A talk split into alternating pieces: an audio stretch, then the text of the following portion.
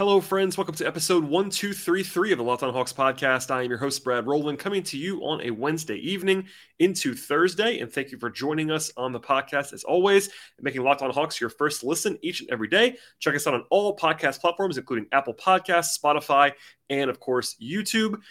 Today's podcast will be myself and Ben Ladner, friend of the podcast, part two of two. If you missed it, part one dropped earlier this week with Ben and I talking about the NBA playoffs and a sort of a broad look at what's going on in the postseason.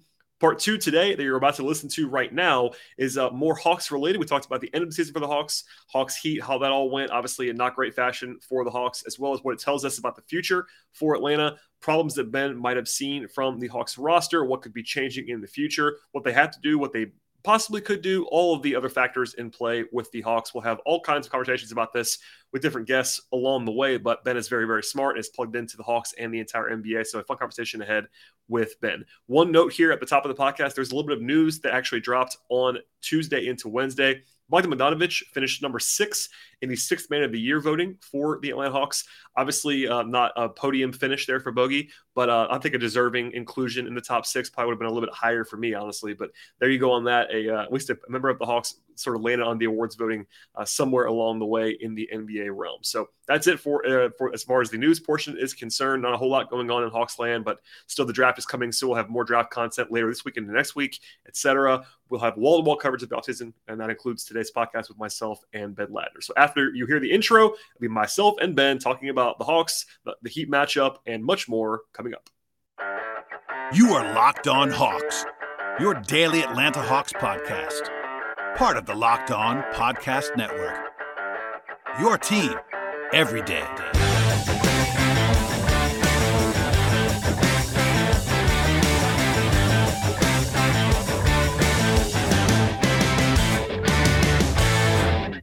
I am joined once again by friend of the podcast, Ben Ladner, who is back for something of a part two. Not dropping these episodes back to back, but uh, you're listening to this podcast later in the week. And Ben and I talked about the NBA playoffs on Tuesday, and we're back talking about more on the actual Atlanta Hawks on this episode. Ben, welcome back. Thanks. Good to be here. Uh, so we covered a lot of ground in the last episode, kind of sprinkled some Hawks talk in there along the way because we just have to go back to the Hawks somewhere along the way. But uh, I want to start kind of narrow with how you thought the Hawks played in the Miami series. Obviously, not particularly well. And then we'll kind of zoom out from there and get into some big picture stuff as well. Um, I want to start with the Hawks offense because that was sort of a talking point for me and for most people in the playoffs. They just could not score in the series against Miami. And uh, I'll say this probably a number of times, but all credit to Miami for playing great defense in that series. They were awesome. But uh, the Hawks scored about 104 points per 100 possessions in that series, which would be like a league worst figure after being number two in the league in regular season.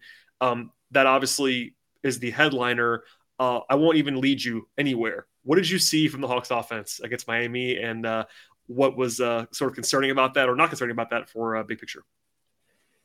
Yeah, well, it, it it did not look good, like you said. Thank you. That'll, so that'll was, be it. That, that, that's it for us, everybody. Thank you for listening. Yeah, thanks. We'll see you next time.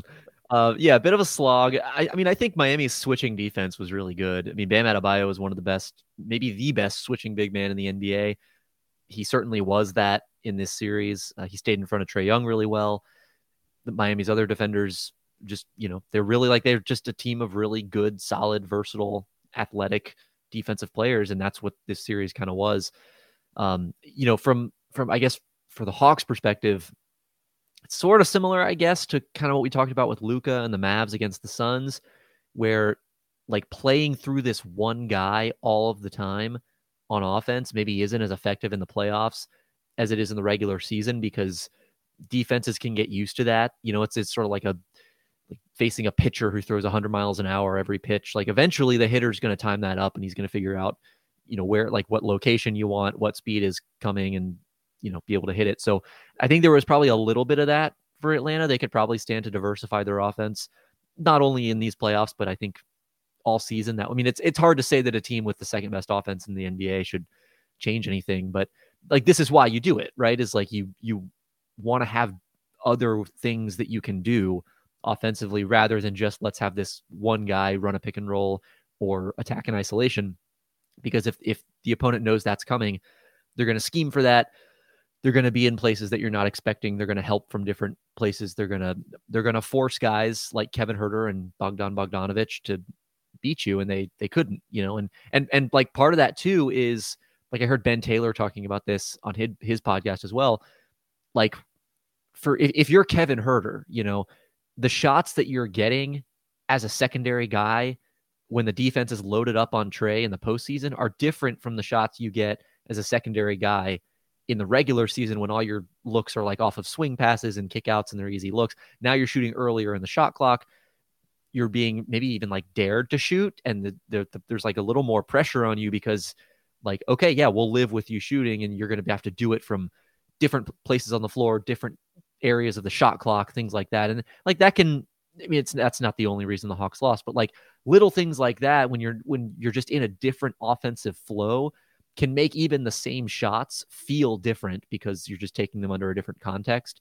I think there was a little bit of that at play in this series and you know, again, just like Trae Young not being able to do anything against what is admittedly a really good defense.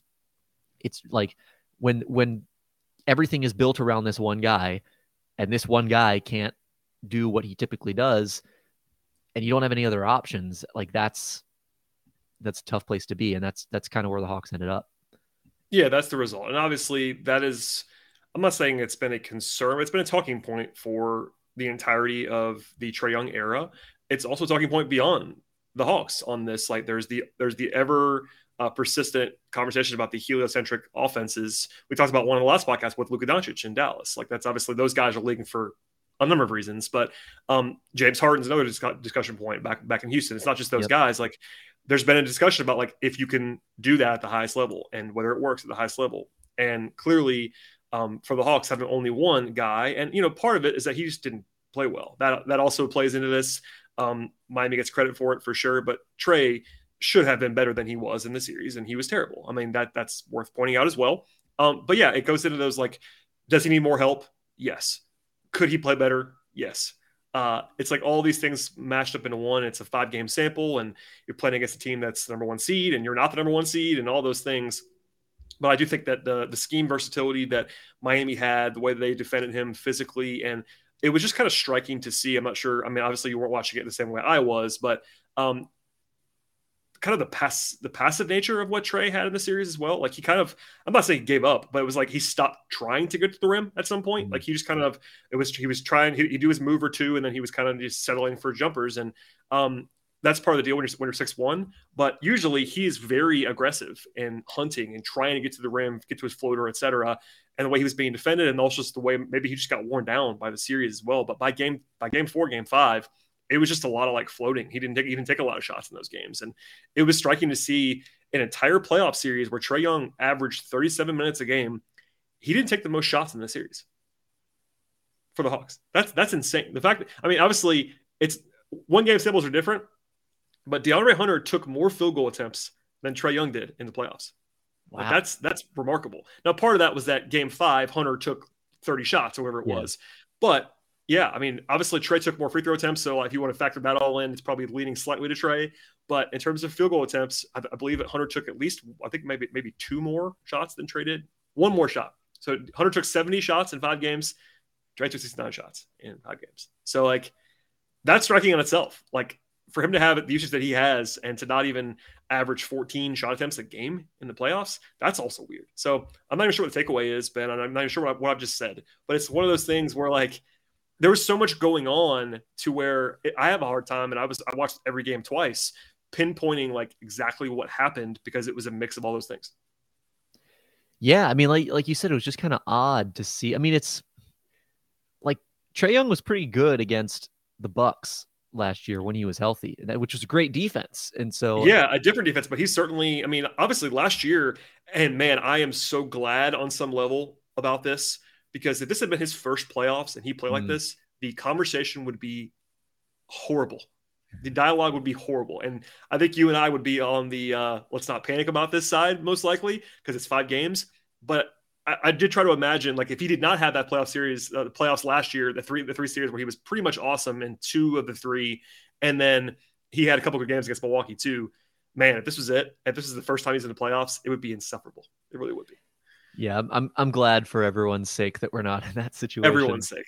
And Trae and Trae's because I don't believe this is indicative of what he's going to be in the playoffs now. Like that's that's that'd be silly to right. say. I'm sure someone said that somewhere, but like I don't think that's true. I mean, I think Trae's a superstar and he's not going to have this kind of issue, but maybe it's a wake up call for everybody, both him and the team. Like, okay, um, we didn't we didn't run into a switching scheme for the most part last year, uh, and we saw it in the playoffs. I saw it, saw it in the regular season a little bit, and McMillan talked about that a lot throughout the grind of the regular season. Like they've seen every defense, but seeing it in the regular season versus seeing it over five games against a really good defense in the playoffs that's built basically to stop you is uh, different, as we found out. Yeah.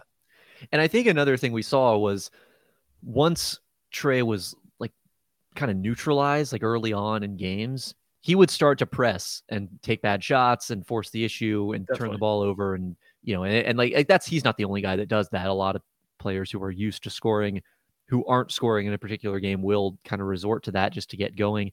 And it did work. Was it game three when he hit the, the game winning floater or game four, whatever it was?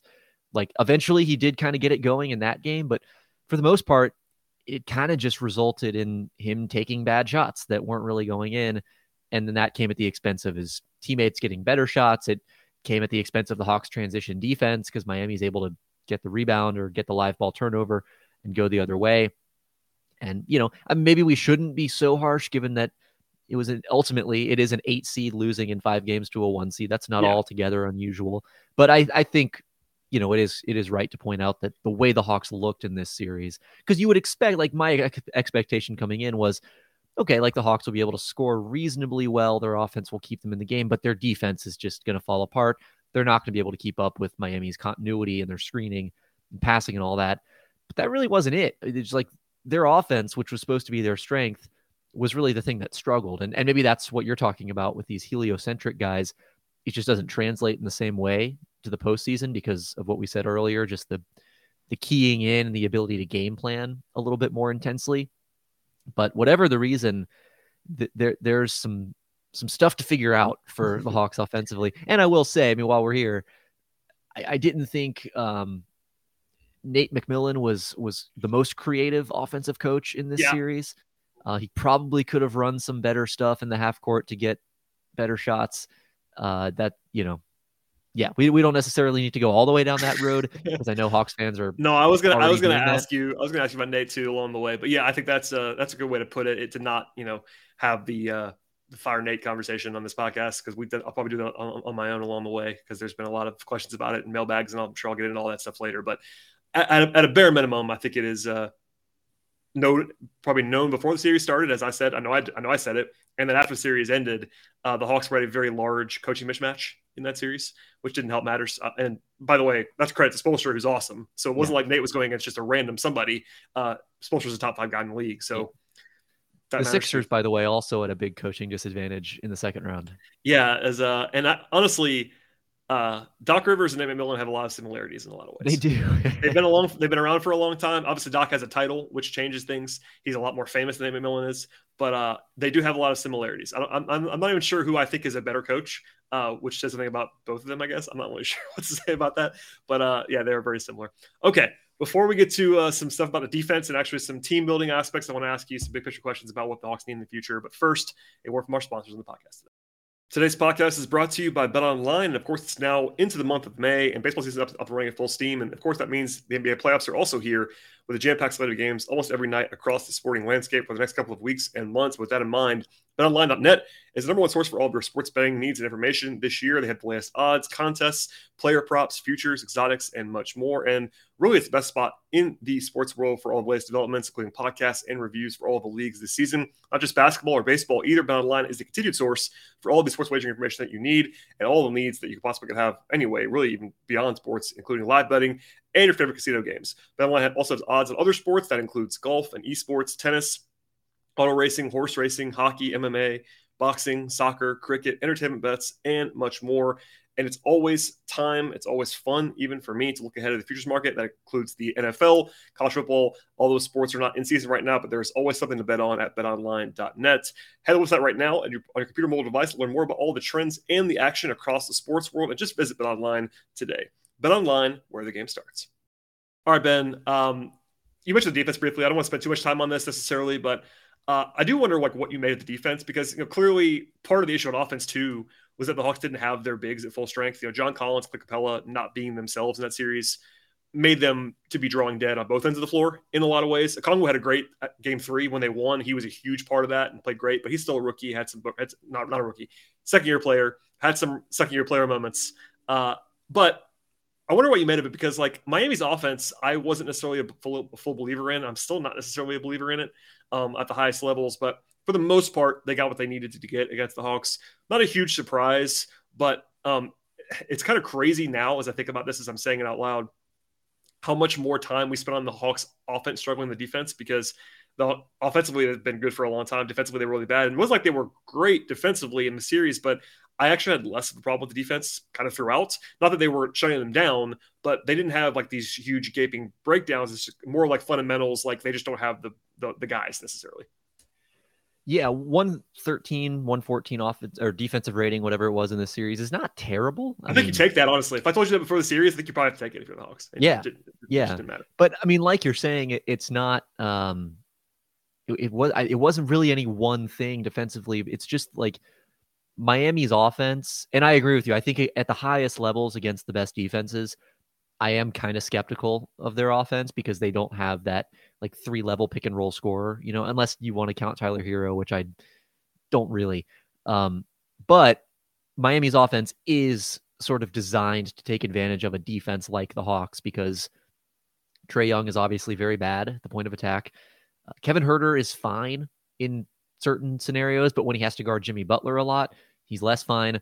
Bogdan Bogdanovic, same deal, probably a little worse than Huerter defensively, but not like not killing you on his own, but it's just when you have all three of those guys as your backcourt rotation, that hurts. DeAndre Hunter is good, but Capela not being healthy for most of the series, John Collins not being healthy. It's just like the, the the continuity and the screening and the movement, both ball and player movement that the Heat run against a team like the Hawks, who is uh, not the most disciplined and connected and communicative defense. That stuff is eventually just gonna you're eventually going to get a wide open layup or a wide open three because someone's going to miss a rotation, someone's going to not be where they're supposed to on defense. There's going to be some kind of breakdown, and the Heat are masterful at exploiting defensive breakdowns. That's kind of what their offense is predicated on. So, like that matchup, that, that was my take kind of coming into the series was that the, the Hawks defense, like it's not it's not even so much the personnel as much as it is just like the way they play defense and the lack of of real like high level discipline defensively was just not going to lead to good results against Miami. And it actually worked out better than I expected. But I think we still saw a lot of those instances where it's like, okay, they run a weak side screening action, they run something else on the strong side. Eventually, someone gets lost. Player X like loops through to the corner, he's wide open, or like someone's open on a roll to the basket because you know whoever it was didn't rotate from the weak side and like now they're getting a dunk. And it's it's like those kinds of things. It's it as more than it is like okay jimmy butler drove by Trae young in isolation for the fifth time you know? Yeah I, I think you can i think that's all fair. And i think they played reasonably well defensively, especially when you account for the fact that Capela wasn't Capela in capital letters physically. Same thing with Collins. Like I said a number of times in like March and April that the Hawks actually missed Collins more defense than offense. And part of that's who he was, who he was, he was replaced by, and that's Gallo. And Gallo's mm-hmm. defensively is uh, not good. Um, I forgot to even mention him, but yeah, yeah, not the well, most. Yeah, the fundamental the fundamentals of having to play lineups with Trae and Gallo together like a lot is just. I mean, I don't want to oversimplify it too much, but when you have two those two guys playing together, you just cannot construct a good defense. I, I mean, maybe if they were playing with uh, pick your three elite defenders together. Maybe you get get by with that, but in the playoffs, maybe not. I mean, having two weaknesses like that, uh, it almost doesn't matter who you're, who you're playing with. You're going to have some issues, um, and Miami's smart enough to sort of attack that stuff. So that's uh, certainly appropriate. Um, I want to zoom out a little bit and ask you sort of a bridge question, and this is sort of an odd framing as well. But uh, I was asked this the other day, and I thought about it before, but it kind of set me back on my heels when I was asked uh, on, on a radio hit and uh, the question basically is how good are the Hawks right now today with this roster? And I think the consensus way, the way that I put it is like somewhere between last year and this year. and I kind of never bought that they were as good as they were last year. I think I don't think most people bought it to be honest with you. Um, I thought they were probably closer to where they were level wise in the playoffs. They did play great at times in the playoffs, but like I'll just leave it there. Like how how good are they right now? Before we talk about like roster turf, because they're going to have some roster moves, I think. But with their current roster this year, take out injuries, take out whatever you want to say. Like how good were the Hawks in your mind in terms of just like team quality? Uh, man, that's it's tough. I know. It's like yeah. I mean, I like you. I, I agree. It's somewhere between last year and this year. The big variable to me is Capela or Okongwu, whoever is going to be your defensive anchor, your your starting center of the future or the next year or two. That's that's kind of what this hinges on because, like we've said, offensively they were really good this year. They just couldn't stop anyone. If they'd had, I guess now two years ago, that defense with this year's offense, that's a like that might be a top six seed in the East. I mean, that's a really good team. Um, but when you have the 28th ranked defense or whatever they were in defensive rating this year, it almost doesn't matter how good your offense is, especially in the playoffs, because you're like a great offense. It seems like a great offense is maybe more likely to be neutralized than a great defense is to be covered up yeah. against a really good team like Miami. So, um, well, I mean, that's always going to be thing about like how, how bad they actually were defensively. Like, I don't believe this roster is the fourth worst defense in the league.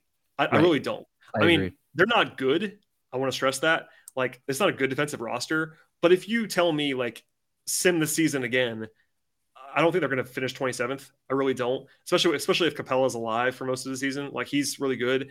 Um, but like they, you know, they did it. They were as bad as the numbers are. And that you, you kind of are what you are in terms of the numbers.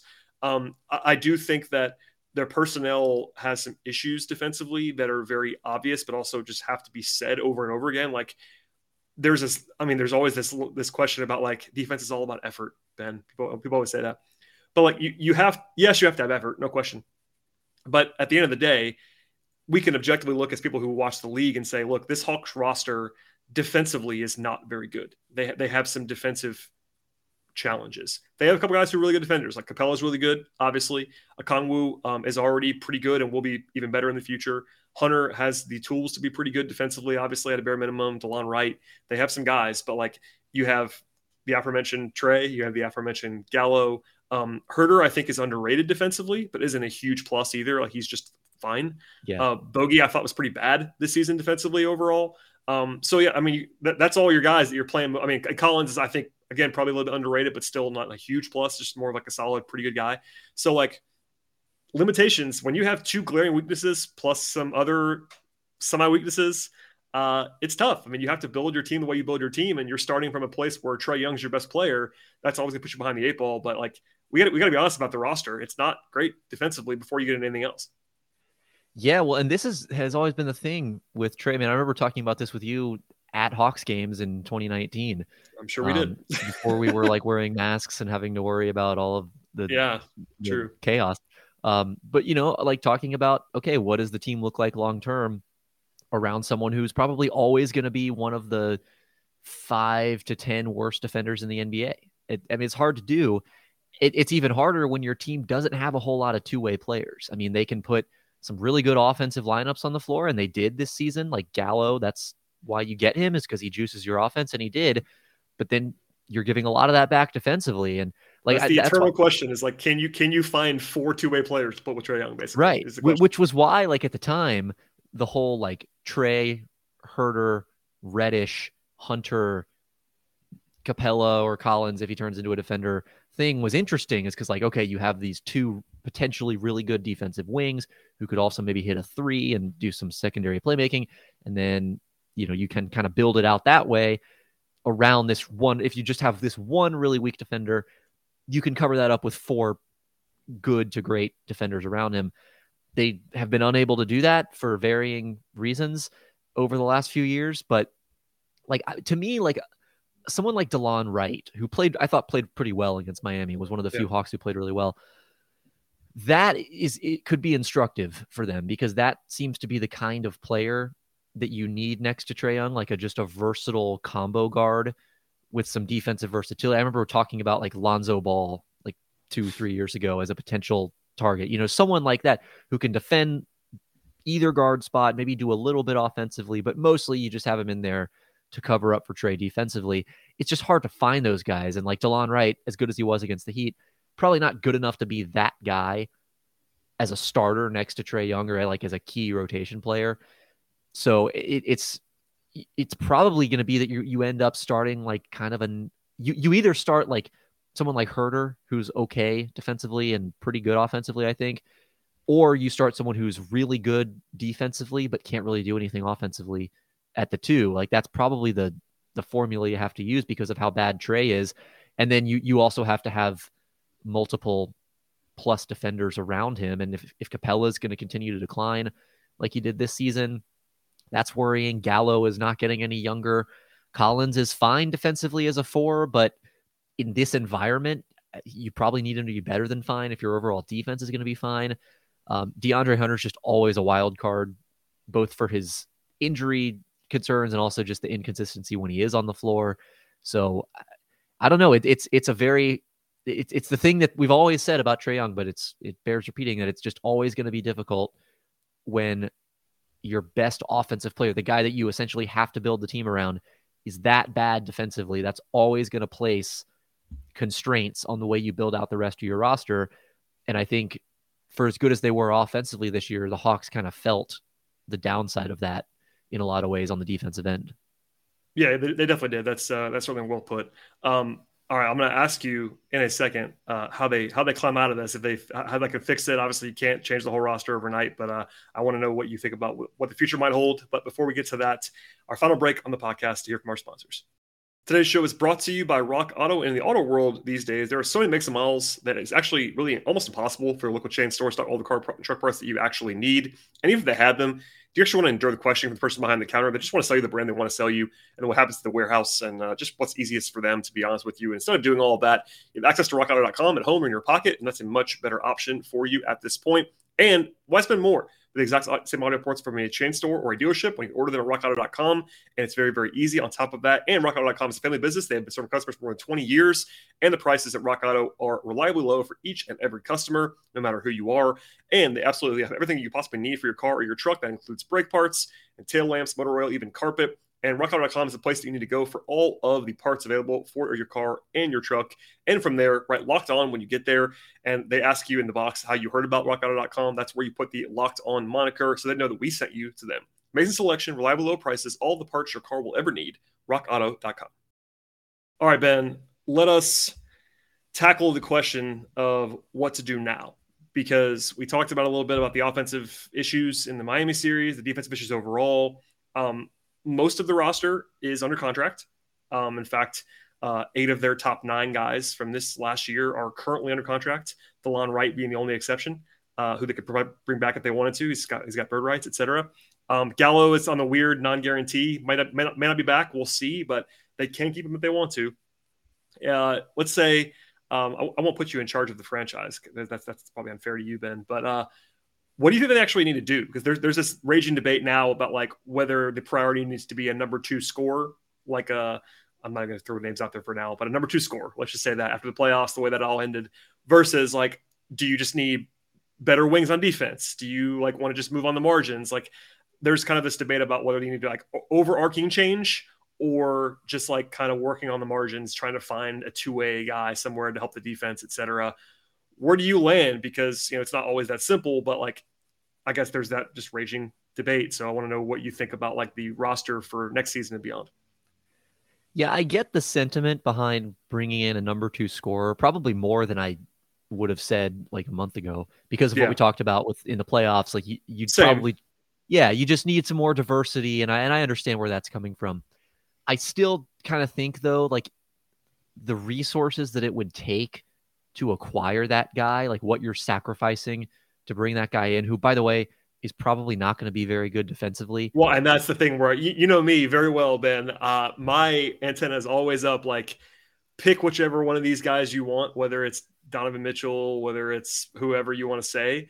Uh, the vast majority of them, uh, perimeter scorers in particular, are not great defensively. Yeah. And if you find the guy that is, he isn't available.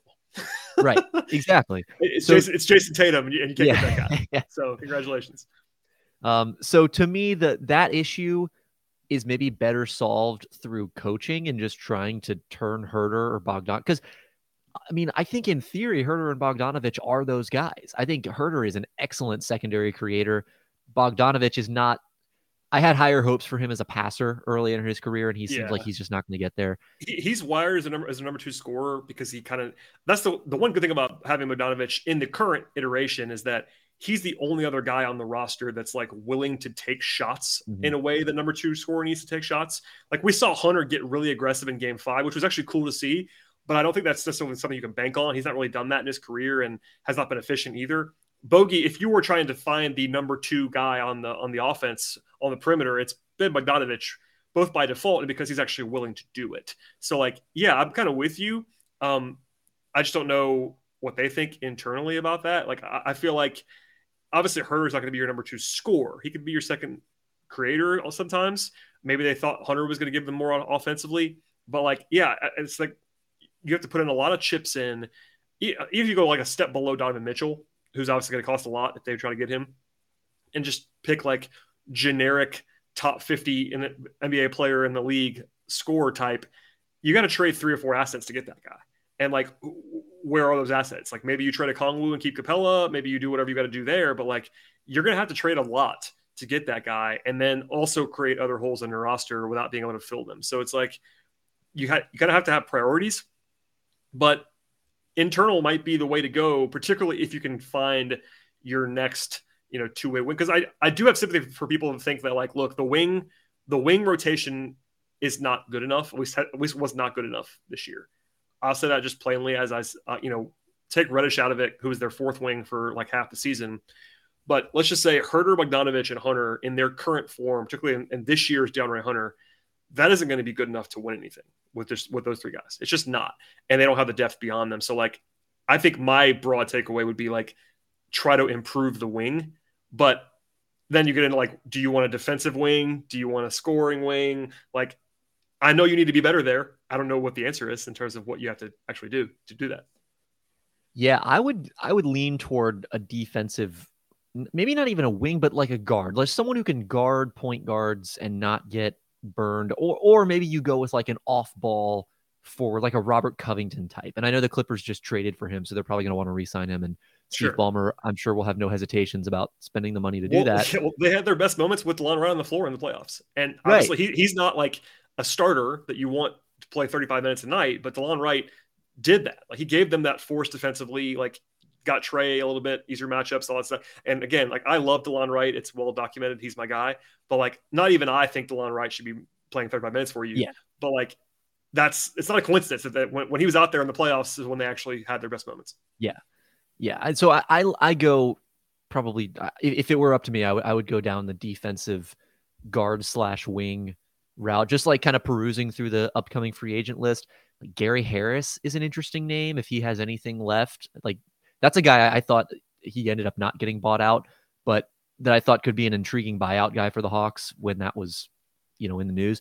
Yeah. Um, I, I think that makes some sense as a free agent, and, and particularly too because, like you said, if you're going to acquire, let's say, a Donovan Mitchell or someone of like maybe below that level, a secondary scorer, those guys cost a lot, like you said.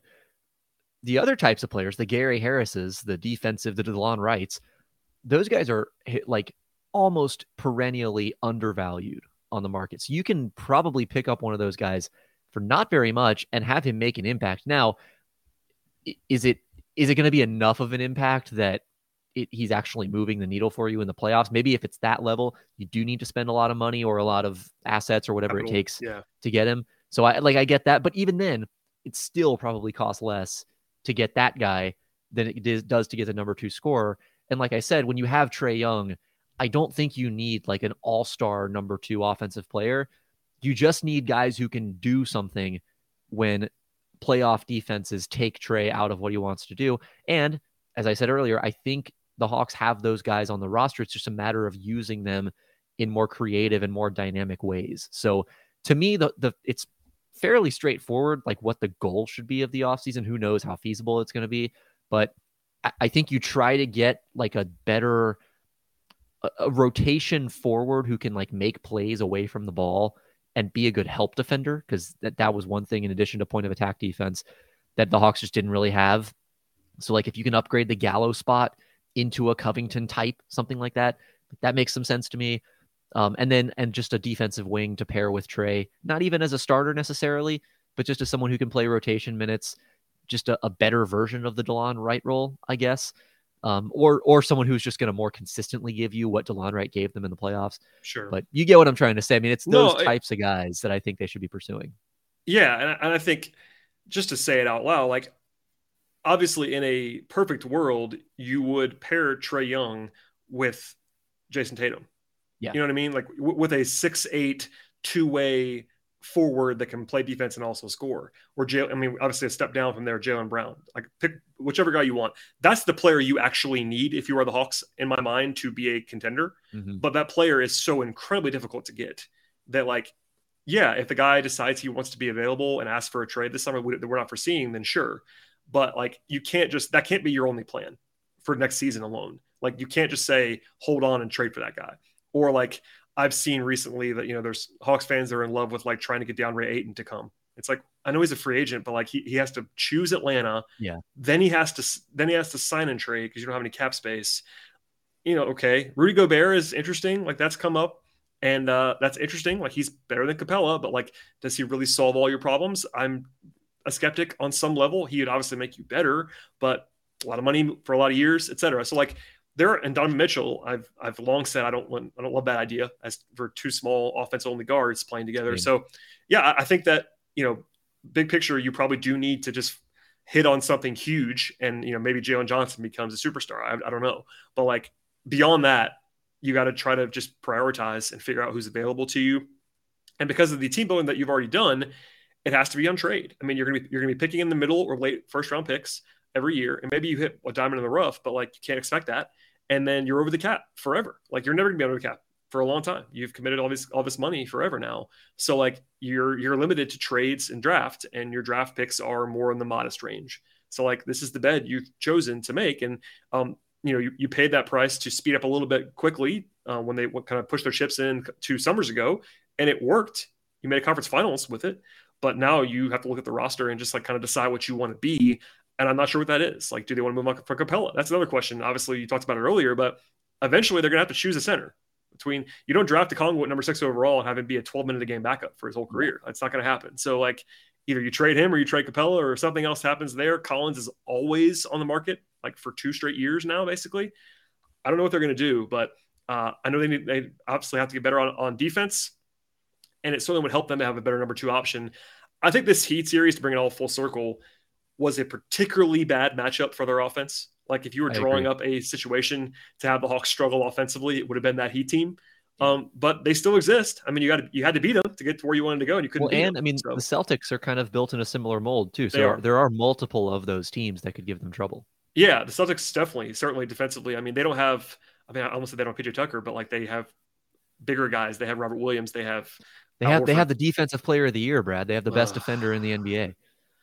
Uh, you, that, that's bait for me, man. I won't, I won't. I won't do the whole thing about Marcus Smart's being awesome. I want to say that he's awesome. Marcus Smart's awesome. Great uh, first team all defense He's caliber great. defender. He's a great defender. Yeah. He should not have, we should not have won an award in my mind, but alas. Um, but no, we, we talked a lot about it, but like I just there's the desire, and I get it. There's a there's a desire for a quick fix on this Hawks team to like what what takes them from this to title contender next year. And my my answer when I'm being snarky but also accurate is like someone asking for a trade only to Atlanta that only wants to come here. That's a top 10 player in the league.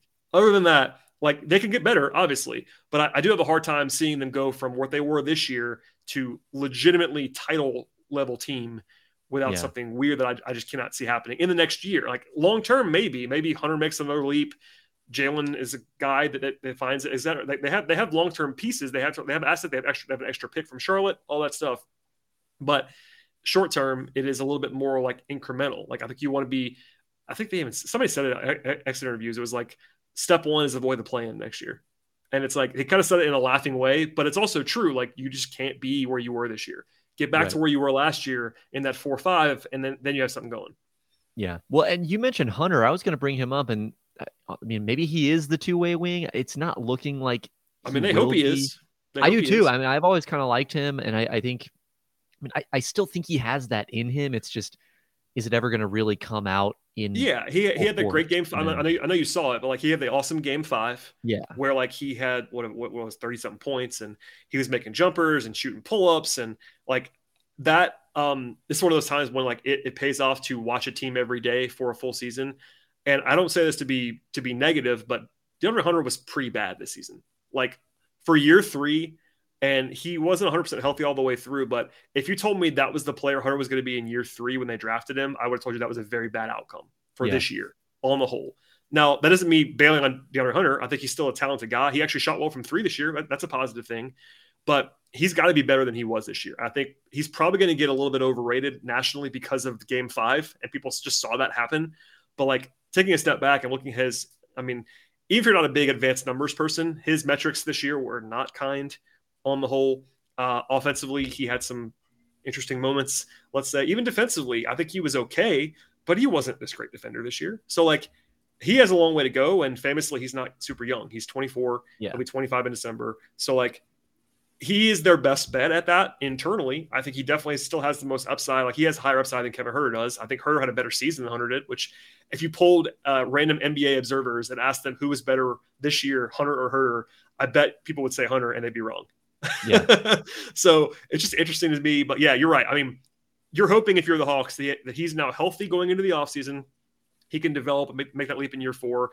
And it happens. Sometimes it takes four years for guys to get to where they got to go, or five years to get where they got to go.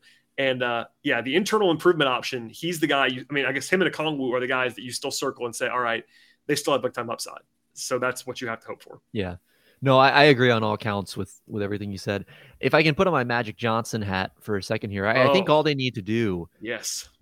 trade for Rudy Gobert, uh, get Jaylen Brown to come home, trade for him, If they do acquire both those things, Mikal they'll be pretty good. Bridges somehow, Yeah, that's great. develop DeAndre Hunter into Well, you know- okay, so that they've got they've gotten uh they've gotten Jaylen Brown without without trading DeAndre Hunter. your line. Your- Interesting. Your problems are solved. No, I, it is kind of. I'm not trying to pick on fans, and I get it, but I've seen a few of those like off-season plan things on Twitter Yeah. that've gotten retweeted, and it's like it's always like somehow they end up with Gobert or DeAndre Ayton and Jaylen Brown and somebody else, and it's That's like, right. do they have? Do they only have five guys? Do they have a bench anymore? Like, did they, if they traded every pick that they have? I'm just confused how they got all these guys. But no, Has the NBA like gone down to 12 teams? listen, uh, there is a scenario where they actually can trade for Rudy Gobert. That's actually quite plausible to me. I would support that honestly. I think It- that makes some sense. it all depends on what you pay. I mean, I don't think I'm in love with it, but at a certain price, you just you do it because he makes you better. That's a bad contract, or maybe, maybe not bad. It's a, it's a very expensive. That could be bad contract. It's, it's end. questionable on the back end. it's a lot of money. Yeah. Um, but then my my thing is always okay. Let's say you trade Capela and other stuff, which is what it's going to cost. Capela and other stuff for Rudy Gobert. What's your next move? Because that alone does not make you a contender. I'm uh, my apologies, but Rudy in place of Capela is a that's an improvement, but that's not going to take you from where you were this year to contender status because Capela's really good and Rudy's better, but like you have to do something else. That doesn't just fix all your problems. We, we've already Yeah. seen Rudy Gobert try to play uh, catch all for a bad perimeter defense. Uh, it didn't go that well in the last couple of years in Utah. So we'll see. yeah. but anyway. Although I, I think somehow the Hawks perimeter defense is better than Utah's. It is. I mean, that, honestly, in the play in the playoffs, it was better. I mean, yeah. we'll we'll call Donovan and, and Trae a, a, a relative wash. Maybe Donovan's slightly better, but I think not by much. Not by uh, much. But like when you factor in what they were playing when it came to Mike Conley, who I love, but is kind of done on defense, Yeah. and then Royce O'Neale's not getting great shakes. Uh, Jordan Clarkson is worse than Kevin Huerter defensively. I'll tell you that right now. So yeah, I think you're actually right. I think Utah is actually worse than the Hawks are um, Amazingly. defensively outside of Rudy. But uh, that kind of tells you how, how good Rudy is, I guess, because they were a top ten Yeah. defense in the regular season, and that's uh, that's remarkable. Anyway, we're off the rails, but uh, I do think that the Hawks will do something. That's been my party line. It's like the it's like the least sexy answer of all time, and it involves nuance. I think that a guy in the rotation, uh, let's just say a key guy, a core guy, will be traded in the summer. I don't know who it's going to be. I'll tell you, it won't be Trae. But uh, other than that, I think everybody else is available, and that includes Okongwu, that includes Jalen Johnson, whoever else. They're all available. I think Hunter, it probably would be a big deal for him to get traded, like him being traded for um, for Gobert or something like like a star would be the way that he gets traded. But other than that, like I think that they're going to do something else. Running it back after all the comments from Travis Schlenk back to January when he was like, "Why did I pay all these guys on the radio?" Uh, and the way that and, and, the way that it all ended, and, and, an owner that wants to win or at least wants to get some buzz back in, in, in the building, they're going to do something else. But uh, good luck to you finding out what it is, man. If you let me, if you find out, let me know. Will do. Yeah, your guess is as good as mine at this point. I have some guesses, but I will save them for offline. Uh, well, that's all I have on, on the Hawks front. Unless you have anything else to add on the Hawks, we talked about the Hawks for 40 minutes at this point. But if you have anything, any any good color to add, feel, please feel free. If not, please plug yourself. And I thank you so much for all the time. Yeah, I think I think I've just about exhausted my Hawks. Uh, you empty the clip on the Hawks. Yeah, yeah, we it. emptied the tank here. Um, similarly, I think my computer is also about to die, so this is good timing. Good timing for all. Um, yes. yeah, you can follow me uh, writing about the NBA over at the Step Back. Um, lots weekly column. Uh, hopefully some good stuff coming out with the playoffs now. Um, also, listen to the Read and React NBA podcast. That's a good. Hope I can't. I won't say that myself, but hopefully you find that it's a it's good. A great, it's a good podcast. Uh, yeah, a good way to, to get some analysis and some opinions on the league. So we'll, we'll we've been you know regularly doing those throughout the playoffs, and we'll continue to do so. So you can check both those things out. Uh, usually I I tweet them all out. If not, you can just search them and hopefully they'll come up. Thank you again, Ben, for doing this. I uh, I might try to sweet talk you in to come back for some like conference finals talk or finals talk, something like that. I will uh, keep the uh, I'll keep the Hawks burden off of you for the most part. Once they, unless they make a huge move, I will uh, maybe come, maybe we'll talk again. But uh, you focus on all 30 teams these days more than uh, more than I do. So thank you for joining me on the podcast. I do appreciate all of that, and uh, just for me to say out loud, I recommend Ben at the highest level, writing, podcasting. John's just okay but uh, Ben's, Ben's no, hi, John. I appreciate uh, that. Yeah. No, thank you, sir. Uh, as for everybody else, please subscribe to this podcast. We'll be back again later week in the week with more content in some form, as always, and we'll see you next time.